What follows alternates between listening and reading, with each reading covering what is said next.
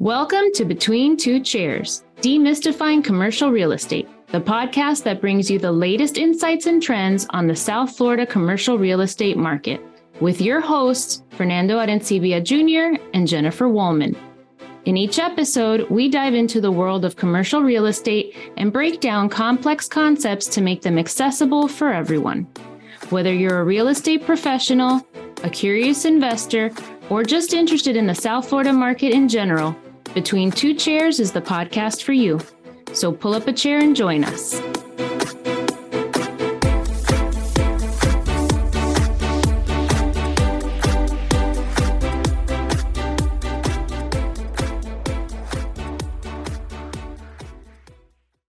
Hello, everybody. Welcome to another episode of Between Two Chairs. My name is Fernando Arencibia Jr., and with me, as always, is the electrifying Jennifer Woolman. All right, I got to laugh. Electrifying, that's new. I always feel like my intro is like same old tingle. So electrifying's new. Congrats on creativity. Welcome everybody. We have a we have a special events episode. So you want to kind of guide our Sure. listeners on So we were talking and and you know with the Super Bowl coming up on February 11th and for those of you who don't care anything about the Super Bowl other than the halftime show and the commercials, I want to let you know Reba McEntire singing the national anthem and the halftime show's being done by Usher. So there you got some information.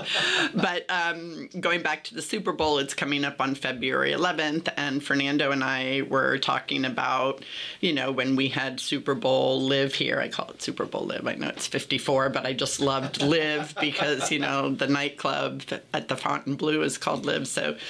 Super Bowl Live we had here, and we were talking about the economic impacts of these types of events. And since South Florida is getting ready to enter the busiest time of year for us in terms of local events and the number of people in town, we thought we would go over the economic impact that these types of events have on the community and on commercial uh, real estate in specifically. So starting February 14th and ending February 25th, we have eight of our largest events happening. We we jam pack it starting with Valentine's Day through President's Day weekend. It starts off with the Miami International Boat Show and it ends with the South Beach Wine and Food Festival. During that time, we draw more than 500,000 visitors from across the country and the world.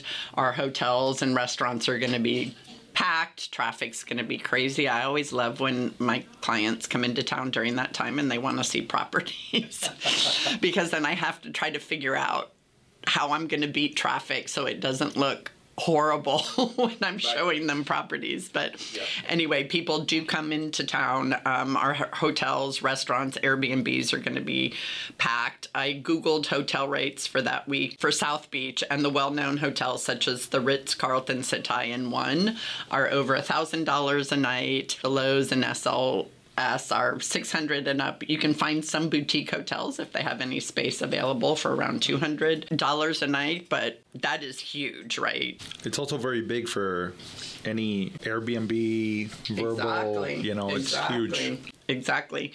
So each year with the boat show, so this year the boat show is in six different locations the Miami Beach Convention Center, Herald Plaza, Venetian Marina, Museum Park, Yacht Haven Grande in Miami, and Pride Park. And so all of those venues are going to feed all of the businesses around them. And each year the economic impact just of the boat show is $1.34 billion. Wow. To put that into perspective, when we had the Super Bowl, it was estimated that the Super Bowl brought in a total economic impact of just under 572 million, which is one of the reasons that Miami-Dade County said no thank you when we were offered to host a Super Bowl during those dates. They turned down the Super Bowl because the economic impact of the other events far, far exceeds the Super Bowl. Right. It's unbelievable to me because, you know, it's very difficult to quantify a number like $571 million or $1.34 billion of economic impact. But when you're quantifying that, a lot of that ends up being jobs, right? So another way to look at the Super Bowl is that the the Super Bowl creates over at least the last Super Bowl here in South Florida created over 4,500 jobs, both full time and part time. So it does provide a lot of effect in the location that it is being held. That effect, by the way, it it reverberates to the two teams that are in the Super Bowl. Correct. That even though they are not at the location, a lot of fans want that collective experience of seeing it together. So they they do a lot of fan events at, you know, like in the last Super Bowl, Philadelphia, Kansas City. Both cities also experience an economic impact of the Super Bowl based on all of the events that were surrounding the week of the Super Bowl. Right, the in, watch parties. In Philadelphia and in Kansas City. So that, that also is uh, incredibly impactful. We've had that experience. I'm not going to mention the Dolphins because they make me cry, but if you look at the Miami Heat, right, in in our three runs to the championship, we've seen that effect, right? We've seen that you know it just becomes a, a very infectious thing, and then of course we got to mention the the Marlins. I can't believe that I still at this age in my life cannot mention the Dolphins in that light, and I don't want to go back to 1972. no, we, we got to get a new a new season. oh my goodness. So how do you how do you navigate this? Uh, you know, this is really interesting because you you used to work at a brokerage that did a lot of luxury sales and i always find interesting and you kind of alluded to but how do agents approach that time of year when you have all these big events and you have a lot of people and a lot of eyeballs on on south florida and on south florida real estate? Because it's got to be an interesting dynamic of navigating showing properties to your point well there is so much happening in the city so I think it's not just the showing of the properties, and right. yes, the other, you know, the the luxury brokers, the luxury residential brokers for sure are upping all of their advertising. They've probably been sending comp tickets and event, you know, events that they're sponsoring invites out to people from all over the country. Yeah and the Miami Association does a great job as well. I just wanted to do a shout out to them, the Miami Realtors, because they highlight all, they do a huge advertising blitz and open house schedules, not just for residential properties, but they do a huge blitz for commercial properties and commercial listings that are in the MLS as well.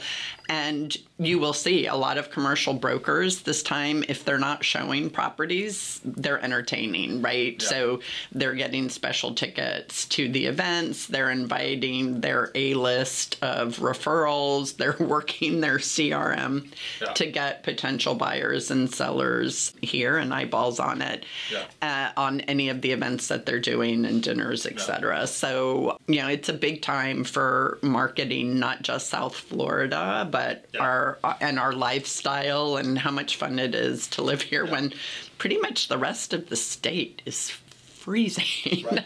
and, you know, not not even the state. Sorry, I meant the rest of the country. But I, I said state because earlier in January we were in Tampa and Orlando, and it was freezing until I called my brother in Boston, and he's like, "Oh, boo hoo, 50s." 30s. Wah. You know, they're at like minus zero. So, yeah, so exactly. the economic impact is yeah. huge. You know, I find it really interesting because I heard a conversation between residential and commercial agents on, on this topic. And the idea was that, okay, these, these are things that are largely more important to the residential agent and the commercial agent. I, I think that there is a little bit of a myopic approach there just because what I find interesting is that a lot of what we sell is lifestyle.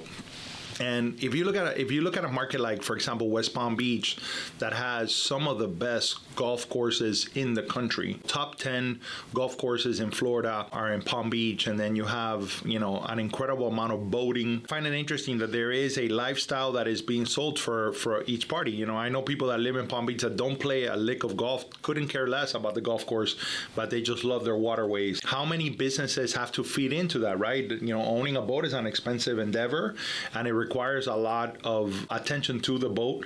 And so, you know, you build a lot of the marine industry surrounding it and and you know, a lot of eyeballs coming from the marine industry about being in close proximity to those that are going to utilize these boats and these, these vehicles. And so everything feeds into each other. It, it, there is a, a level of importance to these events that has an effect beyond just the residential component of I'm looking for a house to live in and I would like to, you know, be close to where I want to play. You know, I once heard a someone say that you know you want to invest where the rich play, but I, I think that that also has a, um, a huge commercial component, right? Because now you want to take care of the things, the toys of the rich and famous. Correct, and I think I think to your point, it's super interesting. I was having a conversation with a with another broker. He's he does a lot of multifamily um, investing and development, and you know with the Live Local Act, he's all excited about the Live Local Act, but he's not so thrilled with the fact that we're trying to get industrial removed from the live local where the industrial would not be able to be built residential moving yeah. forward. Well, we're, we're not trying to remove No, no, no, not we. I'm saying the state. There's a right. bill, and I mean, yeah. we is, right. There's been a lot of conversation around it. And my argument, mm-hmm. going back to your boating example, was specifically there are a lot of municipalities that are trying to get rid of warehouse, right? They're trying to get rid of the lower ceilinged older warehouse product because they don't want it and there's more money to it doesn't look pretty and there's more money to be made in some other use whether it's right. retail or or residential and my argument was okay, so if I have a boat, right now, a lot of these small areas, you know, where you go to get your propeller fixed, where you go to get the canvas made for your bimini top, they're where you go to get service on your on your boat. Yeah. Same thing along the Miami River. The Miami River used to be well, still has several large yacht facilities where they go in for maintenance and repairs and everything, but that land has become so extremely valuable for residences on the water that a lot of those uses are getting rezoned. A lot of those parcels are getting rezoned. And yeah. where do those people go? And I think. As a county, you mm-hmm. have to be very, very careful in keeping that balance. Yeah. Yes, we need affordable housing. Yes, you know, mechanic shops aren't necessarily pretty, but we need them. And so, how do you balance yeah. the, the, the needs to support the community right. and the the lifestyle of the people you're attracting, yeah. while at the same time creating that lifestyle? So, I can talk about this for for hours because it's often a topic of conversation and to the people that would like for the industrial component to be removed from Live Local Act, part of the argument is that we don't have a lot of industrial as it is in Florida right? right? And if you look at Miami Dade County as an industrial market, it's nowhere near as large as Chicago, California, you know, Texas.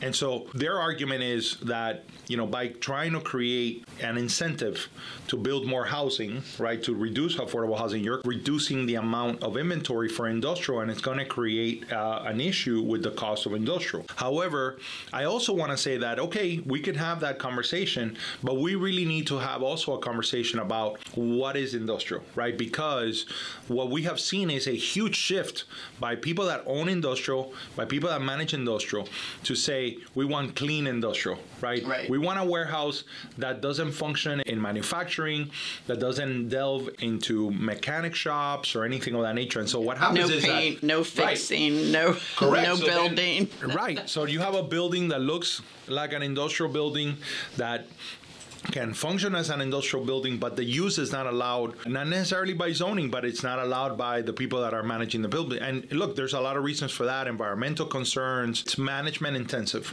right? However, we also have to decide okay, if we want to preserve industrial, then we also have to say that we have to let industrial be industrial, right? Correct. And so limiting that is counter to the argument that we don't want to use it for multifamily development. Well, they also use it for retail, right? Look at at all the Oh, yeah, areas that have sure. converted. I mean, pretty much most of Right. Allapattah and all of Wynwood Industrial is now of really retail. in the Bird Road Design and Industrial Correct. District is largely retail, right? So uh, just because you have a garage door doesn't make it Right, a right, warehouse.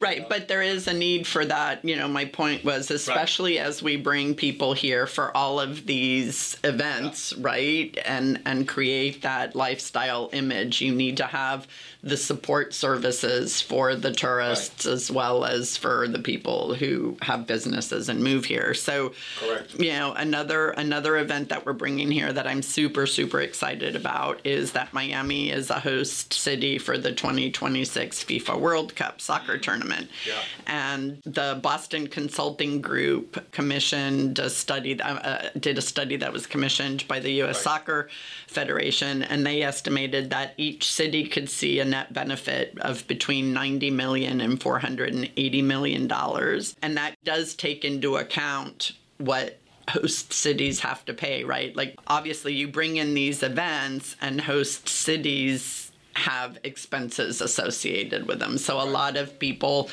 when the World's Fair comes or the Summer Olympics or something comes to their city, you have people going, yay, and you other pe- have other people going, oh no, it's going to take money out of the, the county coffers. For example, for Super Bowl 54, Miami spent and the surrounding cities spent about 20 million just in municipal services to support the Super Bowl. So there is a cost, but Yeah. They've done the studies and the economic benefit far outweighs the Yeah. the cost and one of the things that I love that I think really sums all of this up is a quote that the Miami Herald did of Miami Mayor Suarez when we were Yeah. getting the the soccer tournament and he says direct quote all these kinds of national and global sports we feel has not only a direct economic impact on hotels and the everyday person who's working in our city but also has a branding impact that is incalculable It is incalculable, but there are some things that you could calculate, and there's something called an ad equivalency, equivalency Right. value, right? Right. And and that's the other part of this is the amount of eyeballs internationally that Miami is going to have, and in every event, sports event, there's always a shot of the city. Like you know, people always should the sh- the city is showcased in a way where you could say, well, what would be the cost of the ad equivalency value? So, for example, in 2023 in the Super Bowl, a 30 second commercial was seven million dollars. A 30 second commercial. Right, Yeah. and if you look at if you put together all of the ads, right, all of the pictures of the city, everything that you go through, I mean, it's got to far exceed that number in adequate equivalency value, right? and so, sure. just the number of eyeballs that are, you know, that are focused on your city has a ripple effect. Right. Just think of those Buffalo Bill fans sitting at home in freezing cold weather. I mean, I looked at the Yeah. last couple of games that were played up there and shout out to Buffalo Bill fanatics. I mean, not a fan, but love you guys as fans because I don't go out when it's 50 degrees and you guys were out there in a They were, blizzard. they were in the stadium removing the snow from the seats. I know, I saw that. That was amazing. So, but Thank God we don't have to worry about that. I know. Imagine being a Bills fan and you're sitting in your living room and you're seeing all these cutaways of people on the beach and, and South Beach and the boats on the water and everything else. Jennifer, I don't have to imagine being a Bills fan because I'm a Dolphin fan and we're both suffering right now. So This is true. This is true. But I just meant in terms of like where you live. Like, Yes, In no, terms of in, in terms of where you live. So, but I loved I loved that quote because it's it's the branding. And to your point earlier it shows a lifestyle it shows the environment it shows our our city. And he goes on to state we don't know what it's going to mean 10 15 years or 20 years from now. People are going to experience miami. They're going to see images of miami. And the tale of that economic development is yeah. Incalculable I think it's also showcasing to the world that we have the ability to host such events.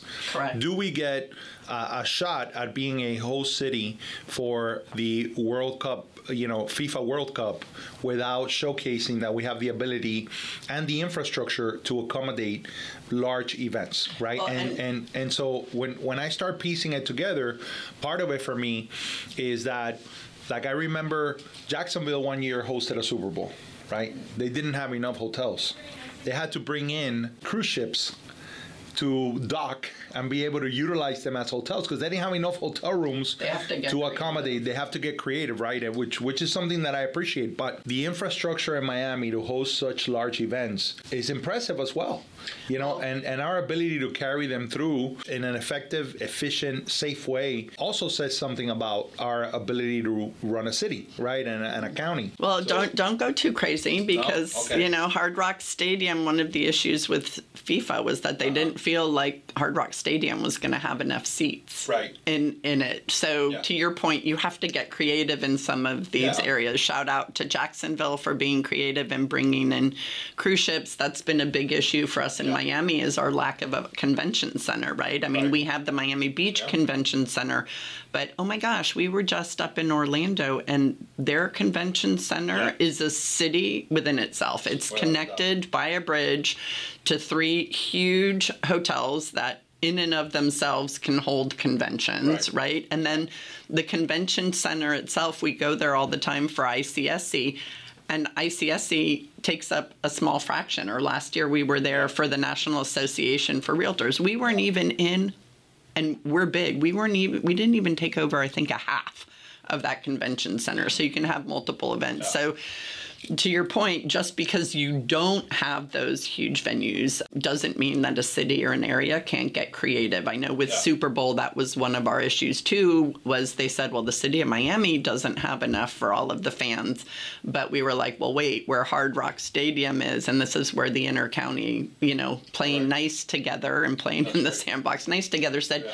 but some fans are going to stay in Fort Lauderdale, Correct. right? So there are ways to get around it and bring those events to your city, Yeah. um, even if you don't have the capability. But it takes creativity in order to to meet those I needs. just, I just think that is part of the growth of the city uh, or the evolution of the city is having the ability to host, and we've hosted them multiple times. And then you look at there are other events that we have done annually for years that have that level of economic impact year over year, like the Art Basel Fair. Right, Correct. which we have done for over 23 years very successfully, and you know we we built an art scene out of out of out of seemingly nothing, right? And and host one of the most influential international you know art fairs in the world, and do it very well. If you look at Miami, one of the things that we like to say is we have a team for every major sports league, and we have the ability to host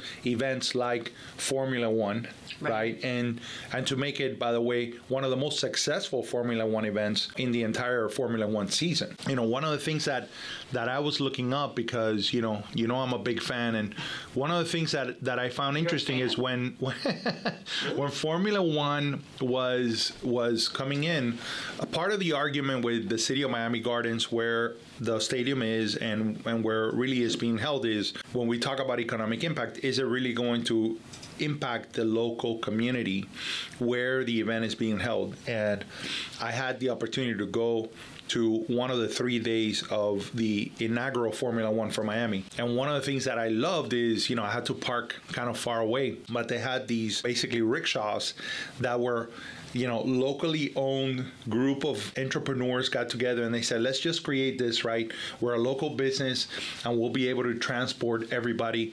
And they were not only wonderful experience to to go through and great service, but super enthusiastic because they really felt like, okay, this is an event where I'm a part of that event, right? And uh, you know, the entire city has bought in, and I think that we should do a an episode with Linda Julien, the, the commissioner from Miami Gardens, to talk about everything that is happening in Miami Gardens. There's a lot of new developments coming. There's a lot of eyeballs, and and I have to say that there's something powerful about what Formula One has done to not create that trend. I think that trend was going to be there, but to accelerate, you know, that trend. I was looking at some numbers because I'm looking at the same way you're looking at it. Well, the Super Bowl is 571 million. Well, Formula One race is here for 10 years, right? And the first year the impact was over $349 million. Last year, it was $449 million, which was a 29% increase, which means that in the first two years the total impact of this race, which they still have a contract for eight more years. Actually, they have a contract. They have they have an agreement for 15, but they have a contract with the stadium and the city for the next 10 years. You know, for eight more years. But the total impact is over 788 million dollars, and you have. I mean, look, visitor spending in the greater Miami region during the race week reached $195 million when total attendance was up 15% last year. So, Yeah. you know, just the, the impact of that and the ability to put it together. And let me tell you, it's a logistical nightmare. It's a freaking circus, right? And it's not a one day event like the Super Bowl. It's a three day event. Right. You know, where by a three day event, I mean, they sell out all three days, you know, and, uh, and there's just a lot of moving parts. And, and to me, you know, perhaps because there's a part of every commercial agent that loves logistics, you know, especially if you do any kind of industrial, there's a part of that that is really awe-inspiring. You know, it's it's being able to to really move a mass of people in and out and be able to give them an incredible experience uh, and to do that well and what is more beautiful is to include the community and to and to see that there is an actual economic impact on the local community because they have a hand in how that event is carried out. To me, is part of the joy of events like this. Well, and I want to do a huge shout out to Hard Rock Stadium because I mean it's a multi-purpose stadium. It it's not just for the Dolphins. The Dolphins play there. The Hurricanes play there. They do concerts there. We've got Formula One there. I mean it is a cross-purpose, multi-purpose stadium. And to your point about Miami Gardens, we've spoken about them before, but how well that city is run and mm-hmm. how thoughtful and purposeful the government is at bringing in the local community to see how these events are going to affect them and what they would like to see. I mean, they have just done a marvelous job in, in running that city and in building up the economic base so that it benefits everybody the people who live there, work there, invest there, as well as the people attending any events in their city. Absolutely, it's unbelievable. I, I'm just I'm just so proud of when you're in Miami and you've been here for a long time. You you start to see wow, this is it, it feels very much like it was it was a slow growth, and then all of a sudden there's just been this incredible explosion. It it took off. I mean, to your point, when I first moved here, um, I moved here right before Hurricane Andrew um, from San Francisco, right after the earthquake. So natural natural disaster follows me, I think. Um, but when I moved here for restaurants, I was so disappointed. Like the the only place you could really go get kind of great food was Coral Gables Right.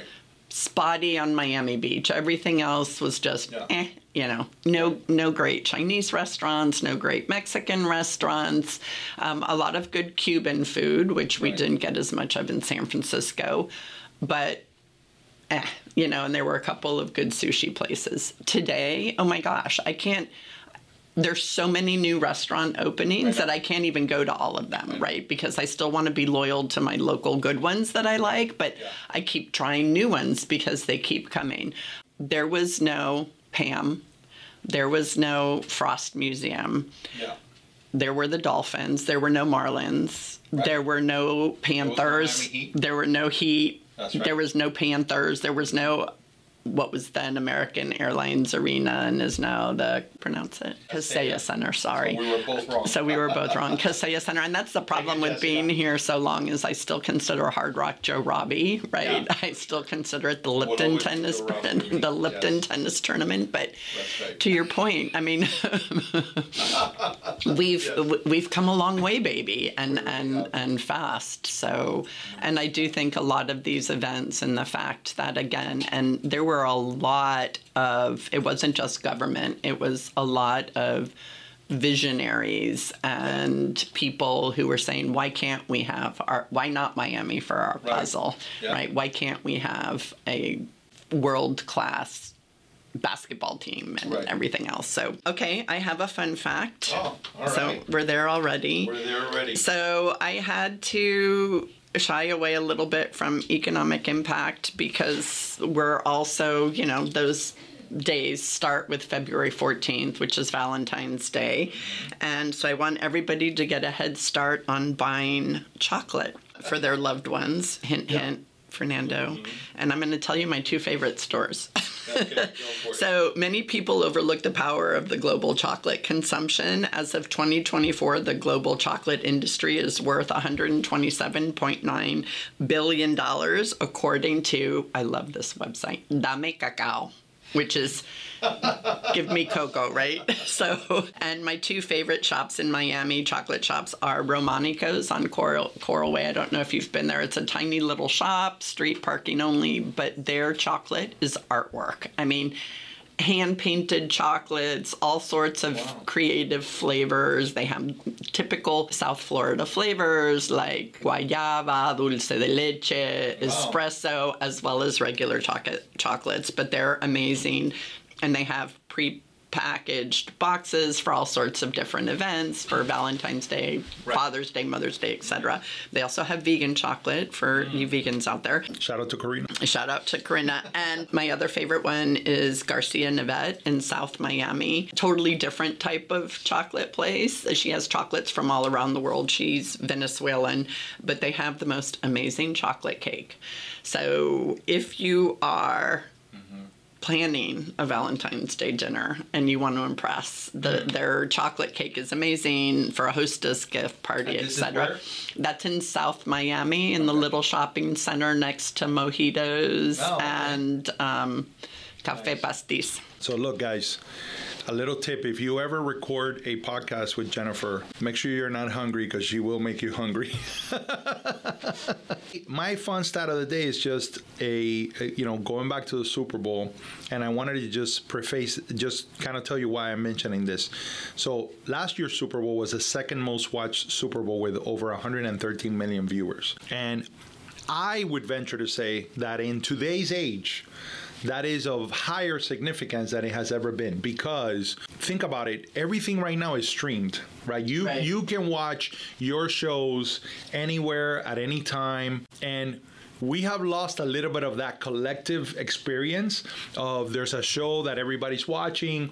They know it comes in on thursdays at 8 p.m everybody watches it. And then the next day at the office right. you Miami talk about Vice. it right? Remember miami vice? No because right like the conversations have changed. Like now you tell like oh i saw this show yesterday. I was like oh don't don't tell me. I haven't seen it you know? Right. all this stuff like that has gone. And and when you have an event like the super bowl and this is where i think viewership in sports has heightened to a degree because you know it is one of those things where if you have 113 million people chances are you're going to be able to have a conversation the next day around the water cooler about it. So, you know, there there's something incredible about that collective experience, which we've kind of lost just because of the streaming and the way that we have accessibility to our shows, and we're able to watch it at different. Well, and I can record it, so if there's something better yeah. than the Super Bowl going on that night, yeah. you know? Jennifer, there's never anything better than the Super Bowl going on. I don't know. I'm going to be tuned in because of Reba and Usher. What can I say? Uh, yeah, exactly. No, no. I like I like my Super Bowl parties too. I love it.